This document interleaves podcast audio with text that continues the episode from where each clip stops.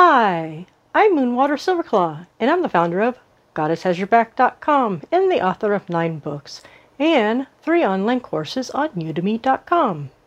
In this episode, we're going to talk about how witches can use a hidden shield against suffering and pain. How do you feel right now? Are you experiencing any pain? Or have you been going through a time of suffering? My spiritual elders have talked about how the gods want us to be present in our lives. Sometimes, when we're not present in the moment, we can actually add on to our suffering. There's an old quote pain is inevitable, but suffering is optional. This quote has been attributed to the Dalai Lama, Haruki Murakami, and M. Kathleen Casey. It's a great quote, whoever said it. And what I get from it is that being alive and being present means you're just going to have experiences of pain. But there's a hidden shield for unnecessary pain and unnecessary suffering. I have three insights for you. The first insight is be aware of the whole picture. When you're looking at a situation, look at the whole picture. For example, my sweetheart and I have been together for almost 22 years. At one point we moved, and because the kitchen sink was leaking, we had to wash our dishes in the bathtub. This was not a fun experience. During the process, I actually wrenched out my back. The next day, when my sweetheart tried to wash the dishes, he also experienced back pain when doing the dishes in the tub. So we decided to do the chore of washing dishes together. To protect my back from further injury, I sat on a stool.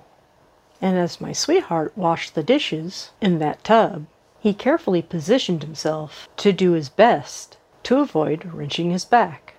The hidden shield that witches can use against unnecessary pain and unnecessary suffering is to slow down and be really present in the moment. The gods want us to be awake and aware, and they want us to learn our lessons. They really do get concerned when we're hurt. They hope that we take care of ourselves. And now our second insight avoid unnecessary resistance. So at that time, with my sweetheart and me in this situation where we had to wash dishes in a bathtub, we could have resisted. We could have complained bitterly about it. But instead, we just took it easy. We took breaks and rested for a while. Unnecessary resistance is an unfortunate use of your focus. But if you focus on the bigger picture, you could realize we're abundant with all these dishes, and we have a safe place to live. My sweetheart has steady work. We have a cat. Name magic. It's just good to see the big picture. And now our third insight. Look for the lessons from the gods. Doreen Valiente, writing in the voice of the goddess, wrote The Charge of the Goddess.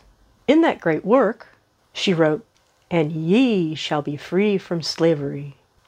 What I get from this is that when we listen to the gods, we release ourselves from the slavery of unnecessary resistance. Using your focus to shift away from unnecessary resistance is your hidden shield against unnecessary suffering and pain. Also in the charge of the goddess, Doreen Valiente writes Keep pure your highest ideal, strive ever toward it, let not stop you or turn you aside. And what I get from this is if we are present in the moment and acknowledge that the gods are with us right now, then we actually have a higher level of consciousness that is also part of the hidden shield against unnecessary pain and suffering. And now I will summarize. The first insight is be aware of the whole picture. The second insight is avoid unnecessary resistance. And number three, look for the lessons from the gods. I'm Moonwater Silverclaw, and to go further and deeper, you can try one of my nine books. And for more information, you can go to my websites, goddesshasyourback.com and moonwatersilverclaw.com. I also have three courses on udemy.com.